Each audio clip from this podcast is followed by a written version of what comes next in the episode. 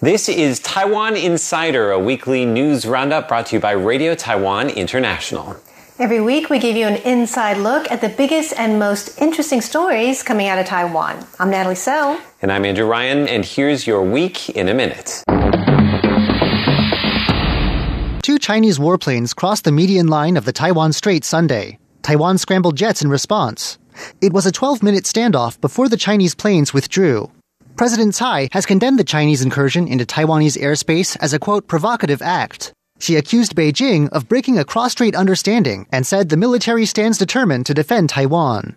The U.S. also spoke out against China's provocation.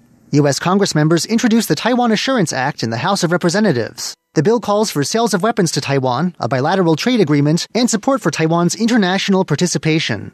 Taiwan has strengthened protections against child abuse with an amendment passed Friday. Prosecutors can now step in if a social worker files a report about a child in potential danger. Daycares will also have to install surveillance cameras.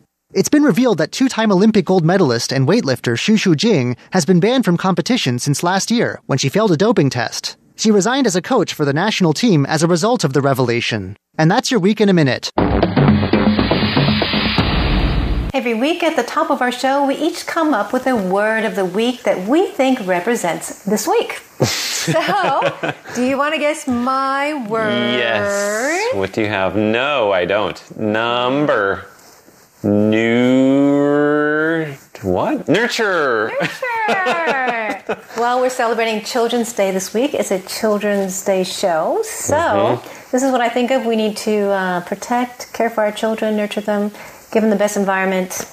That's great. To grow. That's right, because Children's Day is coming up this weekend, isn't it? Right. Holiday, four day holiday. All right, you ready for my word? Yes. All right, what do we have? See? Children? Nope. Child? Close. Childish? Very close. Childlike? Yes. Ah. Actually, you hit the nail on the head. The reason why I wanted to do childlike is because so often we say that children are childish. In fact, we say adults are childish. Mm-hmm. But I love the word childlike because it's a good thing for adults to learn, right. to relearn how to be childlike. To be humble. That enthusiasm, honest, right? Excitement for the world and all the uh, wonders that it beholds. That's great. Yeah. That's a great word. Yeah, so there are our two words of the week nurture your childlike self. All right, up next, we're going to get things started with a look at one of our top stories in the news this week. This is a Chinese J 11 fighter jet. Two of them crossed the median line of the Taiwan Strait between Taiwan and China on Sunday morning. The two planes took off from Fuzhou, China at 11 a.m. and changed course near Taiwan's Penghu Islands. They were only 100 nautical miles from Taiwan. Taiwan jet fighters scrambled in response. Defense spokesman Chen Zongji said Taiwan's jet fighters are trained for this. Pilots were immediately sent to intercept the planes. Taiwanese indigenous defense fighters were training in the air at the time and were called back. Four F 16 jet fighters from Chiayi and one from Penghu were sent to intercept the planes. There was a 12 minute standoff between Taiwanese and Chinese planes, and Taiwan warned the Chinese multiple times to return to their own airspace.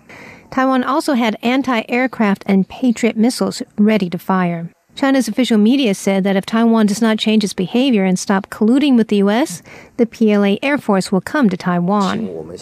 In Taiwan, legislator Wang Ting-yu called it a very rare situation. He said a deliberate crossing of the median line has not happened in the past two decades. Legislator Chang Chi-sun said Taiwan is not willing to see any provocative military behavior. He said it is not helpful for cross-strait peace and dialogue. President Tsai Ing-wen also condemned the incident. The U.S. urged China not to threaten Taiwan's security and to return to dialogue with the Taiwan government. April 4th is Children's Day in Taiwan, so now we're going to take a look back at some of the top stories about children from the past year. All right, I want to start off with one of my favorite stories from this past year. It's about a kindergarten that allowed its students to design their own playground. Let's have a look at that. So, as you can see, the children are hosting their own press conference. They also created a storybook called What Happened on the Playground, in which they write about why playgrounds are so important. And they had a special guest. We're going to see here in a minute President Tsai Ing wen, who said that she was probably the first president who accepted an invitation from kindergarten students in Taiwan. And look, she even climbed up on their equipment, got some approval from her security detail to do that. Um, looks like they're having a good time together. Absolutely, and it's it's fun. They they told the kids to show her how to use the equipment because they wanted to make sure that the president could use it properly and that she would be safe while doing so. Very, very cute. Now, I want to show you some of the other top kid related stories from this past year. Now, the Mandarin Daily News, they did an online poll in which they asked children which stories they thought were most important. And this is what they chose. So, children who lack sleep have nine times greater risk of nearsightedness. Ooh. 90% of parents worry about air pollution's impact on childhood health. The WHO lists video game addiction as a mental health problem. Children going hungry to play claw machines. Oh, no, that's not good. and also, we have lawmakers looking to curb the youth vaping trend. They picked some pretty good stories there, huh? Some Absolutely. Stories. So you can tell that the kids they also watch the news and they're also interested in what's happening in their world and what affects them as well. Right. And on a darker note, um, in the beginning of this year, we saw some high profile stories of child abuse. Um, one father in particular had beat his son over ordering the wrong thing in a restaurant. That's right. But on a bright note, though, however, Taiwan does protect children's rights. And in fact, lawmakers and the government, they are working to uh, increase penalties in cases of child abuse. And in fact, that's the subject of today's Taiwan Explained. In today's Taiwan Explained, I'm going to tell you how Taiwan is working to protect its children. All right, Andrew, you have one minute. Are you ready? I think so. All right, go. All right. First of all, even though Taiwan is not a United Nations member, it did pass laws to put the UN Convention on the Rights of the Child into effect in 2014. What does that cover? That covers civil rights and also the right to liberty, health, welfare, education, leisure, culture, care, and special protection. Also, lawmakers have recently uh, proposed amendments to the criminal code that would increase penalties for child abuse, uh, up to life in prison or even the death penalty. Uh, the cabinet has also approved an amendment that would increase fines for perpetrators and for people who fail to report suspected cases. Also, they're going to bump up screenings for uh, child care workers. Also, surveillance cameras will be uh, necessary, mandatory in all nurseries. Already 90% of Taiwan's nurseries have them. And running short on time, the last one, faster police intervention for urgent cases. Even if they don't have evidence, they can still have uh, prosecutors investigate. All right. Pretty good, Andrew. Why are you better at this than I am? I, I always have You have too much information. too much I want to say. much. Okay, but it is good that we have the the UN uh, convention That's, that's right. It already shows that law. we care. So that's our Taiwan Explained for today. Every week in Taiwan by Number, we introduce a facet of Taiwan via number. Now, the government wants us, us all, to have more children. No, I'm not doing the very people well. of Taiwan to have more children. and Taiwan had its lowest birth rate in eight years last year in 2018. Oh no. So, Andrew, can you guess what that birth rate is? And I'm talking about how many um, children average per woman per Okay. lifetime. How many uh, children per woman? So, in order to break even, it would have to be two, right? Right. Okay, so less than two. I'm going to say, well, I think it's like one and a half in America. Uh, Like one? Okay, we'll find out in this video. Let's take a look.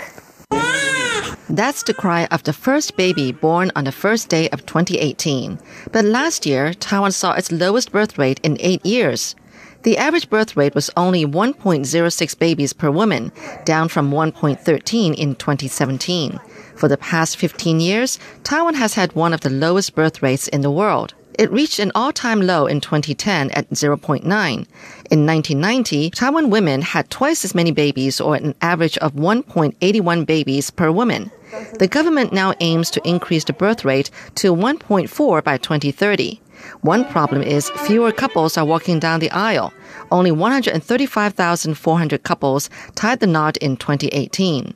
That's about 2% lower than 2017, making it the lowest number of newlyweds in nine years. The cost of raising children is another major factor. Current bonuses for newborns have not been effective. To encourage couples to have more babies, the government plans to expand subsidies and public daycare services for children under five years old. Shirley Lin, RTI News. All right, so Andrew, let's take a look at what that number was. Well, you saw it on the video. Yes. It's 1.06. Wow. So it is close to one. Yes, Look at that. A very good guess. But that's very low. Hmm. And the goal now is to move it up to 1.4 by 2030. So that's what the government wants to do. How do you do that? Have babies! well, the government needs to do a lot of things. They are doing some things. They give um, subsidies at birth. They're planning to expand some more subsidies to cover um, uh, children from zero to five. Okay. Some monthly subsidies. They're also planning to increase sub, um, preschools, public preschools. I think that will help because preschool education is very uh, expensive in Taiwan, and that's a big concern once you have that baby. Uh, do you think subsidies will work?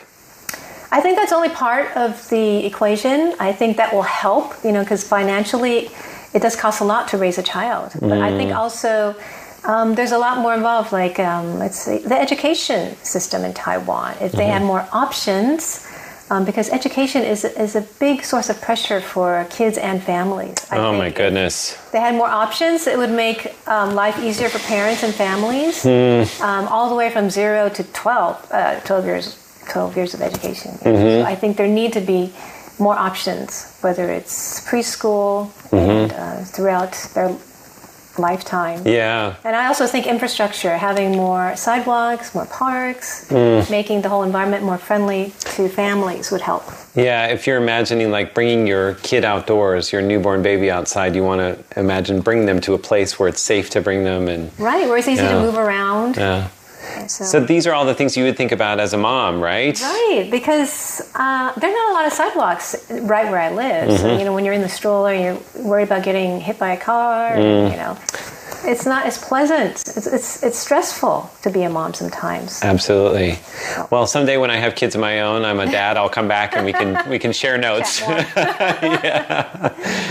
Now, if you have any ideas about how Taiwan can make life better for parents and inspire people to have more children, leave a comment below. Up next, we have a segment called Hashtag Taiwan, in which we'll be checking out what's trending on social media. This week, it was this Facebook post by Taipei Mayor Ke Wen-je. Monday was April Fool's Day, and the night before, Mayor Ke wrote, Tomorrow, go to work on time. This isn't a joke. See you at 7.30. 16,000 people commented, saying things like, My boss is serious. Maybe he'll announce he's running for president on April Fool's Day. And just in case anyone was wondering, the mayor followed up two hours later with a post outlining the morning meeting's agenda, which included a new location for the Lantern Festival and reviewing a social housing policy. Unfortunately for city employees, he wasn't joking. Now, one top official showed a bit more humor on April Fool's Day. Premier Su Tseng-chang tweeted, To help prevent the spread of African swine flu, he has officially appointed a beagle as the vice premier. He also said to deal with the glut of pomelos, he is launching the first pomelo kicking contest at the Tsengwen Reservoir. To reward Coast Guard officials, Premier Su also announced a budget for barbecue equipment so the Coast Guard can be the first to feast on seafood they catch on the job. And since Taiwan was recently found to be the happiest nation in East Asia, from now on officials will wear the t-shirt hashtag I'm free and hashtag I'm happy at cabinet meetings. And something exciting for Children's Day. Taiwan Scene informed the public that Taroko Gorge is honoring children by making the beautiful but somewhat dangerous gorge childproof. On Children's Day, the famous national park will be filled with 15 trillion colorful balls that children 12 and under can play in. Now, no one older is allowed. That April Fool's joke made it into the local paper and the Twitter sphere. That's it for hashtag Taiwan. If you see anything interesting on social media, let us know. Leave a comment below and follow us. We'd love to hear from you. Now, today we are focusing on Children's Day, and we've had a lot of stories about children in Taiwan. But up next, we have some fascinating content for children. That's right. Now, you may not think that an animation about doomsday sounds like kid friendly material, but actually, this series called Rebirth is full of hope. And in fact, the Culture Ministry has funded it to teach kids about community building. Let's have a look. Two children struggle through the darkness, trying to come to terms with the apocalypse. One of the children wants to give up, but the other one produces a seedling. Have you forgotten your wishes? These are some of the only survivors in a new animation called Rebirth. It's the work of a local production house called Xanthus Animation Studio. The Culture Ministry spent more than 300,000 US dollars to create this series of 12 short films in which a doomsday scenario serves as a backdrop for lessons about community building. Director Cai Hongbo explains. This movie is about rebirth. The characters travel through different environments and meet different people and groups. Community building is about a group of people working on something together. So their interaction, that's the whole spirit of community building. This is actually Taiwan's first animated film about the apocalypse. Six of the episodes are already available on YouTube. There are also plans to bring the films to international expos and make them available on other platforms as well. Well, that looks like a great series. Mm. Andrew, I heard that you watched it. What did you think of it? Yeah, you know, it's interesting when you talk to kids about community building, they instantly turn off. They're like, Sounds kinda boring. boring. Yeah. But what's really interesting is because this is an animation and it's really well drawn. Like, it's Right. just really beautifully done. it is beautiful. and uh, it's really engaging. It's it's in a language that the kids understand, and it's something that actually will get their attention and start the conversation. Which I think a lot of times is what teachers are trying to do is to actually create the conversation so that you can then teach them the things that you're trying to teach them. Right. They use drama, the drama at the end of the world or something. right? Yes, yes, So absolutely. Good, way to get their attention. Absolutely, and it's super cute. It's two uh, kids, and they have this seedling, and they're trying to, to find a way to move on forward. And uh, I, I think it's it's full of hope. Cool. Yeah. So if you want to check out that series, it's available in Chinese, and the links are below. Now, finally, today we are going to leave you with a parting shot. He's a wedding photographer by trade, but five years ago he began taking photos at underfunded schools in remote areas of Taiwan. Young has been doing this as a volunteer, fulfilling the kids' dreams of having their own graduation albums. He started off at three schools, and this year he and his team created albums for 31 schools. And as you can see, a lot of the kids are from indigenous tribes. That picture there is a photo from this year at one of the schools. Now, the government of New Taipei City has also awarded him as an outstanding young person. He deserves that award. He does it Absolutely. free of charge. Free of charge. And he says it's all worth the while because of the smiles and encouragement he gets from the kids. That's wonderful. Absolutely. And the pictures are great too. They're really nice. Yeah. Well, we hope you enjoyed this special uh, version of Taiwan Insider. That's right, our Children's Day special. And please do contact us, send us story ideas at rti at rti.org.tw. You can also visit our website at english.rti.org.tw. And follow us on all relevant social media. You can see that below on the screen. For Taiwan Insider, I'm Andrew Ryan. I'm Natalie So. See you, next, week.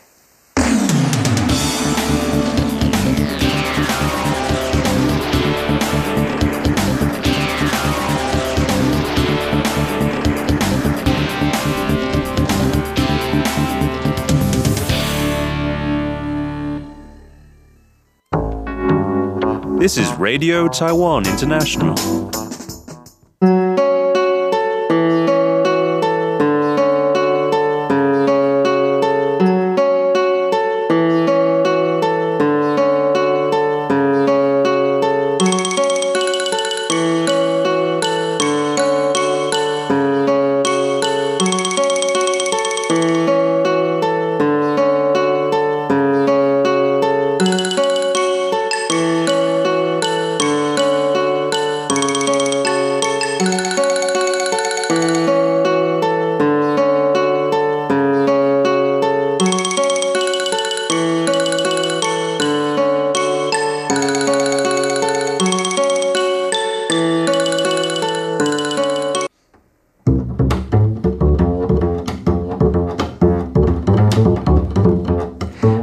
Taiwan Today with Natalie So. Hello and welcome to Taiwan Today. I am Natalie So. I'm delighted to have with me to talk about a possible diplomatic crisis in the South Pacific. Professor Yan Zhen-Sun, who is a research fellow at the Institute of International Relations. Welcome to our show. Uh, thank you for the invitation. Professor Yan. And President Taiwan recently returned from a trip to Taiwan's South Pacific allies, but she did not go to Solomon Islands, which has an election there. Now, some of the leading candidates in the election have said that they might switch ties to Beijing, or they've been giving hints um, that they may do so, and that could lead to a major crisis for Taiwan in the South Pacific. Now, Professor Yan, what do you think about this possibility? How likely do you think that the Solomon Islands could switch their allegiance to Beijing? Okay, first of all, uh, Solomon Island has a parliamentary system. And parliamentary system, sometimes you will find, like Canada and Great Britain, the shift is very obvious. So in the past, usually they have about 50% of tur- turnover sometimes.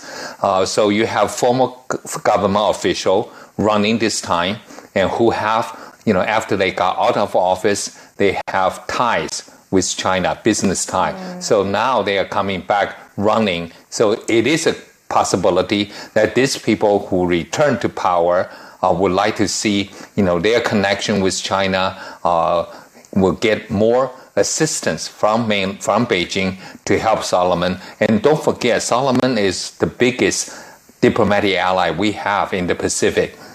In terms of population, the others altogether probably less than half of the close to 60, 600,000 people in Solomon Island. So Solomon Island does have, you know, the kind of we call economy of you know scale compared to other uh, Pacific country to receive China's foreign aid and work on the infrastructure and also the young people feel that that will help the country a lot. Um, yes, two thirds of their mm. exports mm. go yeah. to China. So. Yeah.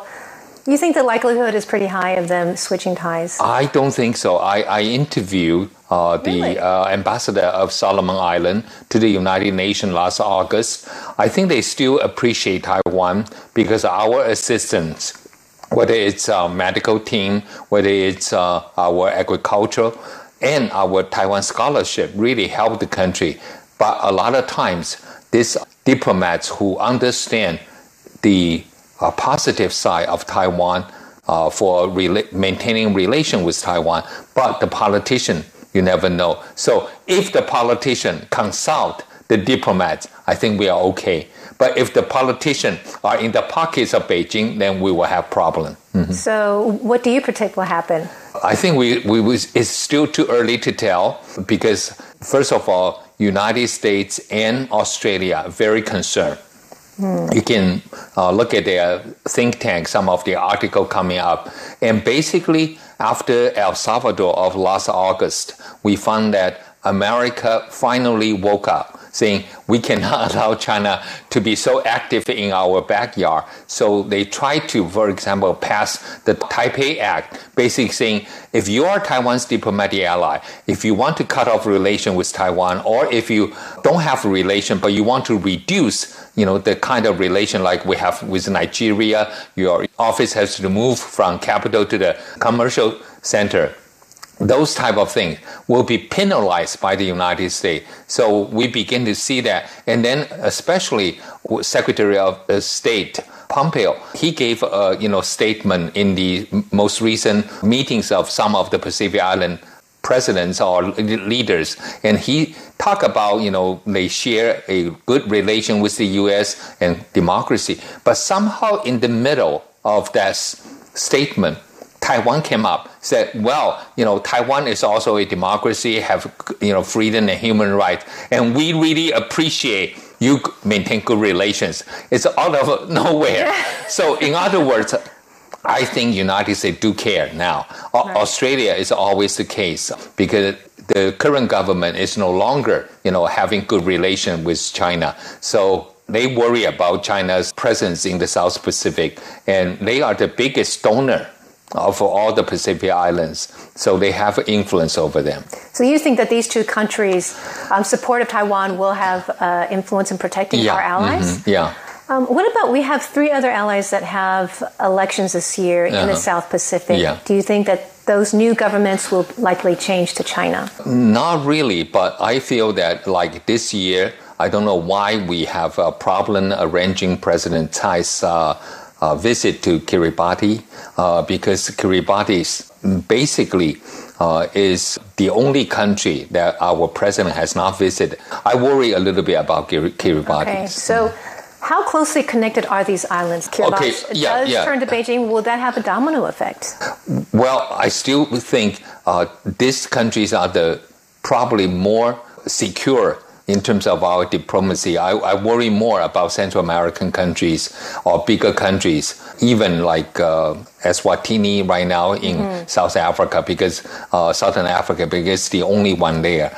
Uh, Pacific Islands, the only problem is they are not happy with the United States because they care a lot about the climate change affecting their future. You know, for countries like Nauru, Tuvalu, it's very flat, and so they might be submerged into under the sea level. So they worry a lot about the climate change, the rising sea level. Yet United States withdrew from the Paris Climate Right. Accord and also cut funding to that. So that's a big problem. But at least Australia is doing that. And China, that's the advantage for China is having this particular position on climate change that is agreeable to the Pacific Islands. So that area I worry a little bit. Uh, but Taiwan, we have to help those countries as well. Our experience especially in the west coast of Taiwan, because we also have rising sea level and we lost land there. Well, you had said that you're worried about other Mm. countries. Which countries do you think are the most at risk of being, um, you know, switching ties to Beijing? Well, Pa- Palau, for example, uh, Pacific Island, you know, this time President Tsai visited Palau. Palau used to be the first, the most uh, tourists came from Japan, and then followed later by Taiwan, Taiwanese tourists, and now it's the Chinese tourists. You know, so Palau wanted to have a separate, you know, like politically want to maintain tie with Taiwan, but economically want to still consider to receive China's tourists. Also, China has built a hotel complex in Palau. So sometimes you find one or two politicians who have a, you know, just a sh- short-term gain they want to have, and then they will switch. But again, Palau was the former territory of United States, so United States does have a say in this country. Uh, that country only has three embassies. Taiwan's, uh, United States, and I think it's Australia, and then uh, uh, Japan, and then Australia has an office there. So we we had you know We're one very of the important yeah, very important. Uh, so if we work with the American, you know, foreign dip- diplomats there and try to prevent this, this might happen. But you never know. The you know, as my interview told me, if you consult the diplomats, they will give you the best, most balanced, the pro and con of maintaining relation with Taiwan. That's usually positive, but the politicians have different view. And they never consult diplomats. So the diplomats don't know; they can't tell you. Yeah, they cannot tell me because uh, you know once you are a diplomat, you are away from the political center. So you had mentioned you- you're afraid of Central American Yeah, allies and mhm. also like Honduras. I still worry about Honduras. I still worry about Guatemala and Nicaragua, Why especially. do you worry about these countries? Well, uh, Honduras uh, definitely having you know uneven relation with Taiwan all the time. Sometimes they have delayed appointment of ambassador to Taiwan, and then of course you have uh, a country like Nicaragua with the president there, uh, Daniel Ortega, who who is a leftist, originally from the Sandinista, identified with the you know socialist ideology. So easily, you know, he is also not very predictable and can change relation anytime. So if Taiwan lost a few more allies, Mm-hmm. um, what would that do to Taiwan? I think that uh, right now, mainland China is not interested in trying, you know, to grab Taiwan's diplomatic ally. The reason is very simple. In the past, before 2018's uh, midterm election, Beijing doesn't believe KMT will come back to power. But now, with the possibility of KMT come back to power.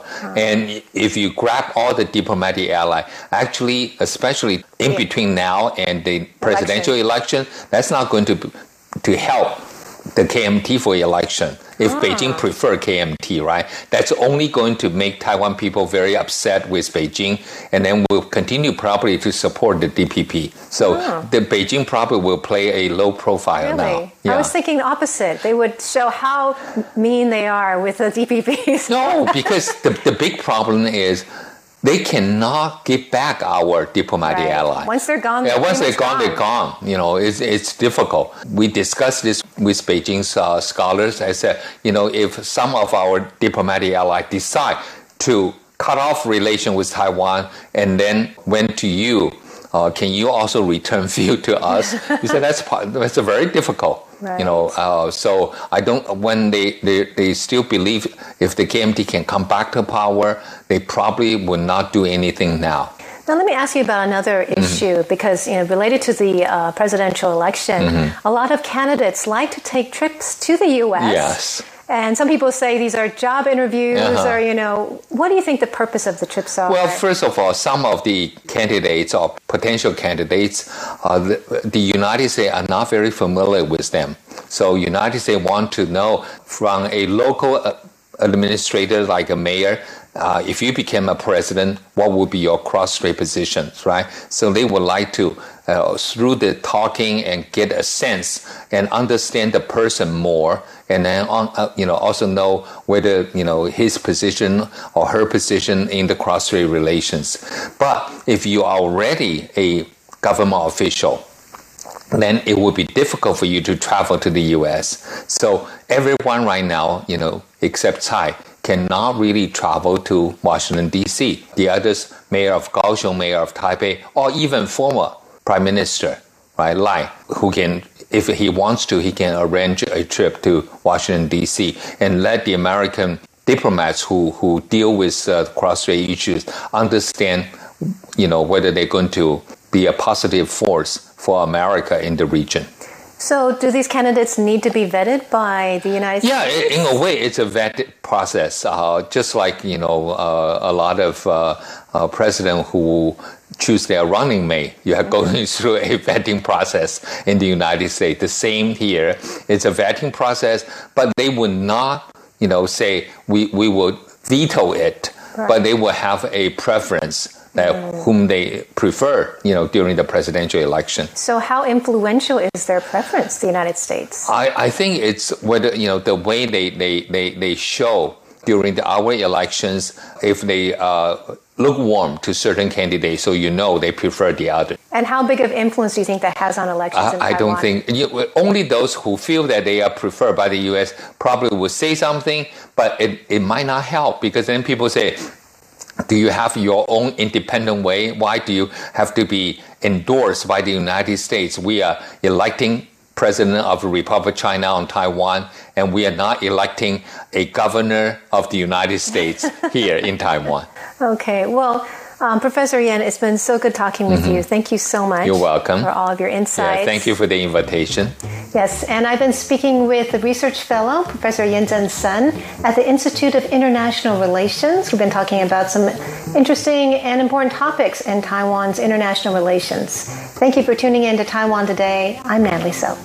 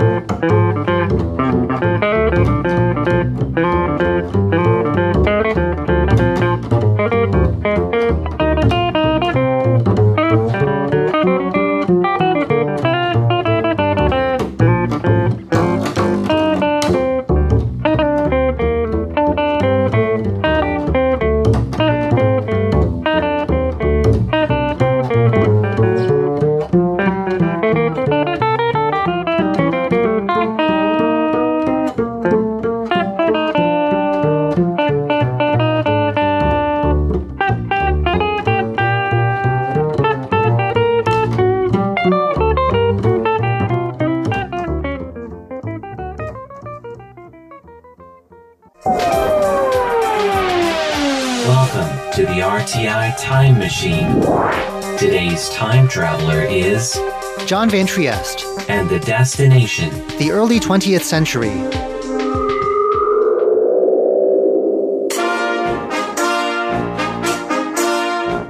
In the early 20th century, Taiwanese photography came into its own.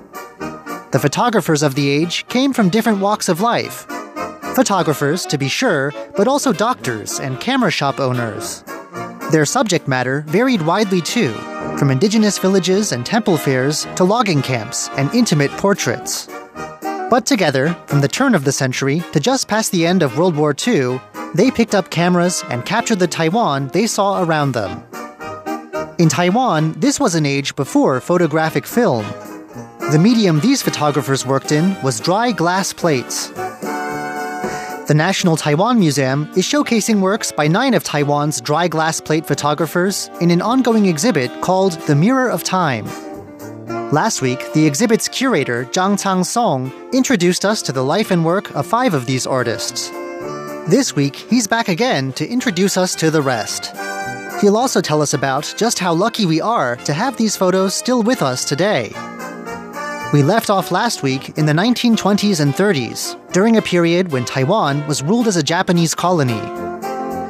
This colonial period was the time when the dry glass plate technique first came to Taiwan. Many Taiwanese photographers had apprenticed in Japanese run studios across Taiwan or at the Tokyo Photography Academy in Japan proper. Our first photographer for today is Fang Qingmian, who was among those who learned his craft under a Japanese teacher.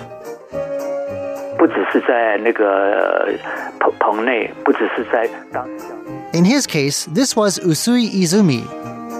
In 1927, Izumi urged Fang to head to Jiayi in southern Taiwan and set up shop there. Jiayi was a place with a big potential for photography. Fang set up his studio in town in a place with a good view of Yushan, Taiwan's highest peak. Each spring, the mountains around Yushan would be covered in cherry blossoms, and come summertime, recently graduated students would flock to the mountains for a bit of fun. With so much to take pictures of in the mountains, Fang ended up spending months at a time working among them. One of his photos in this exhibit shows him and the manager of a mountain villa. They stand atop Yushan's peak in 1930. The photo has a majestic quality. They both strike regal poses and wear smart clothes. But they're also standing with a marker, letting the viewer know that this is the highest point in the Japanese Empire. The sky in the background looks clear and vast. Another photo he took on Yushan around a decade later also stands out. It shows a youth group on a climb, and the way the shadows fall, combined with the tiny scale of the climbers against the massive mountain, make the photo look hardly real at all. Fang also photographed the indigenous peoples of Jiayi's mountains, scenes of mountain logging, and street scenes from Jiayi City, back down on the plains below. Aside from mountain scenes, perhaps his most famous works were photos taken of the legendary Kano baseball team, a Jai vocational high school team that hit the big time in Japan. 当年在大道城开设 from high school on, Deng Nanguang was educated in Japan. He became enamored with photography during his years there. He started joining photographic societies and entering contests as far away as Shanghai, where he got 10th place in a 1934 competition. Unlike the other photographers in this exhibition, Deng made his living by selling photography equipment from a store he opened in Taipei. His photographs here include a series shot in the early 1930s. They feature his hometown in Hsinchu, northern Taiwan. They show street scenes as well as his family and friends. 那他留下来的摄影作品呢，就是记录当时 Hong Kong Da was an obstetrician and gynecologist who helped deliver over 13,000 babies during a long career.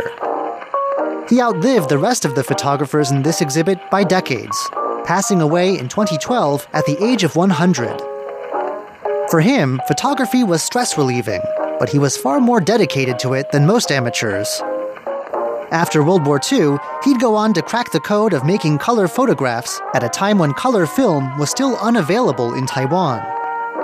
Hong's photos in this exhibit are a mixed bag, featuring a medical student at a microscope, an old fashioned bus stopped because of a flat tire, pictures of his relatives, a family at work tailoring in a home factory, a photo of himself gearing up for a game of ping pong, and a 1938 send off of a Japanese soldier to war.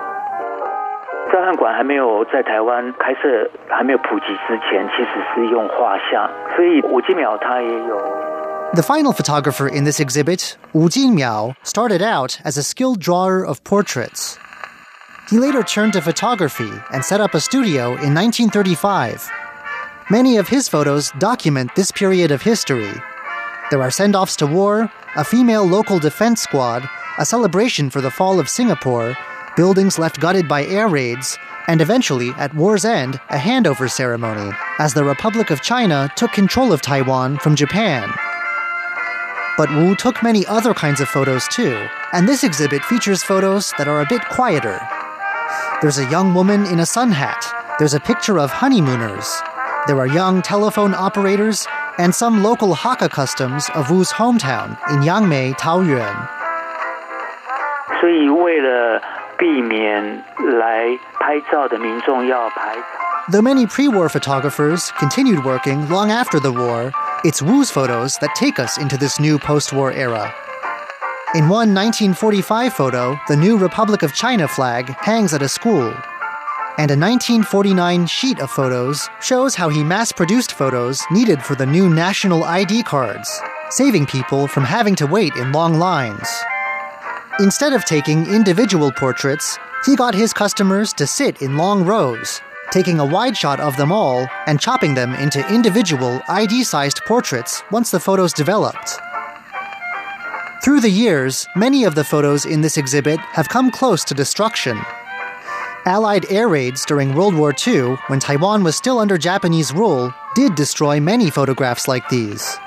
空袭的频率慢慢增那个来得高的时候，所以张清妍的 Some photographers and their families went to great lengths to save what they could. Zhang Qingyan, a photographer we heard about last week, died before the war. His widow loved him so much, though, that once air raids began, she hired an ox cart to get his glass plates to safety in another town. Many were eventually lost anyway, but luckily, around 200 survive. Meanwhile, the photos of Wu Jinmiao, who we just heard about, were taken to safety during the war by a younger brother and a cousin. What the war didn't carry away, resource shortages often did. 成像的那个药膜，把它刮除以后，就是一个很高级的玻璃。 A wartime need for silver led to the destruction of many photo plates for their silver content. Meanwhile, glass shortages, even after the war, saw many plates stripped of their images and turned into window panes. Poor storage conditions are a threat that still continues. The plates need highly specific conditions to stay intact. Of course, the photos in this exhibit are in safe hands. But many lost or neglected plates may still be out there. Hundreds of photos by Lin Cao, a photographer we met last week, were discovered completely by chance. They were found inside the same upper class residence where they'd been taken. If it hadn't been for a survey team sent ahead of a restoration project, they might still be there now, decaying away. 真的也是在跟跟时间赛跑，希望这些呃 Mr. Zhang says finding plates like these before they deteriorate is a race against time. Fortunately, the National Taiwan Museum, the same museum behind this exhibit, is setting up a home for photos like these. This is the National Center of Photography, which may be ready as soon as next year. Inside, the museum's current collection of dry glass plates and any new works that may turn up can be properly cared for, saving half a century of Taiwanese images for Taiwan's future generations. I am John Van Trieste, and I hope you'll join me again next week for another journey through time.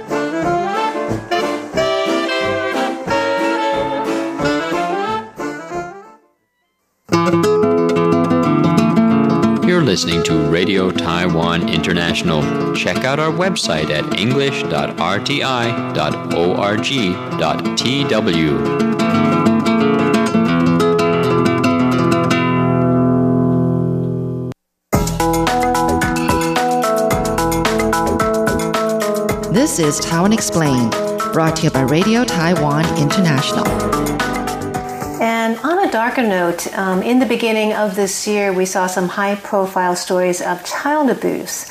Um, one father in particular had beat his son over ordering the wrong thing in a restaurant. Mm, that's right.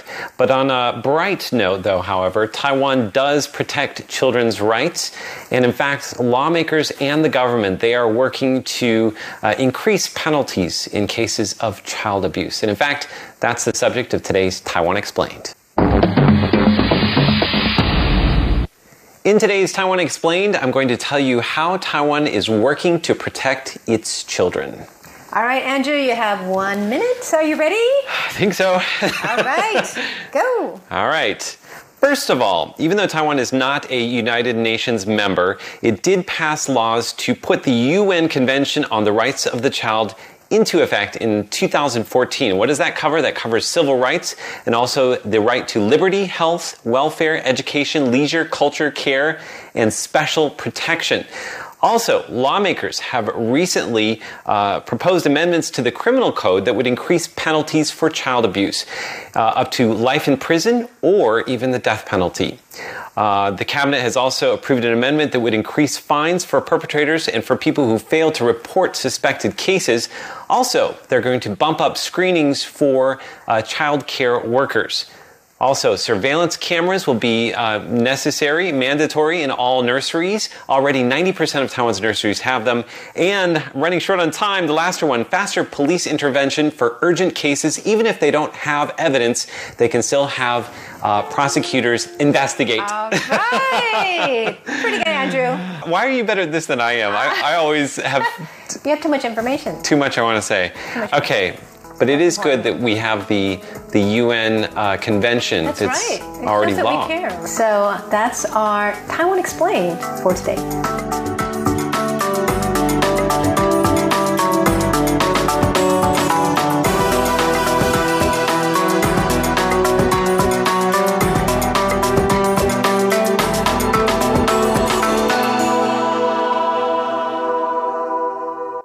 What do you know about Taiwan? I know who the president is. What about their local music and food? Well, hmm, what do you suggest? Tune in to Radio Taiwan International. Here at RTI, we offer the authentic Taiwan experience. You hear the sound of remote attractions, the local food, music, the lives of real Taiwanese as they live it. Visit english.rti.org.tw. Listen to the real Taiwan.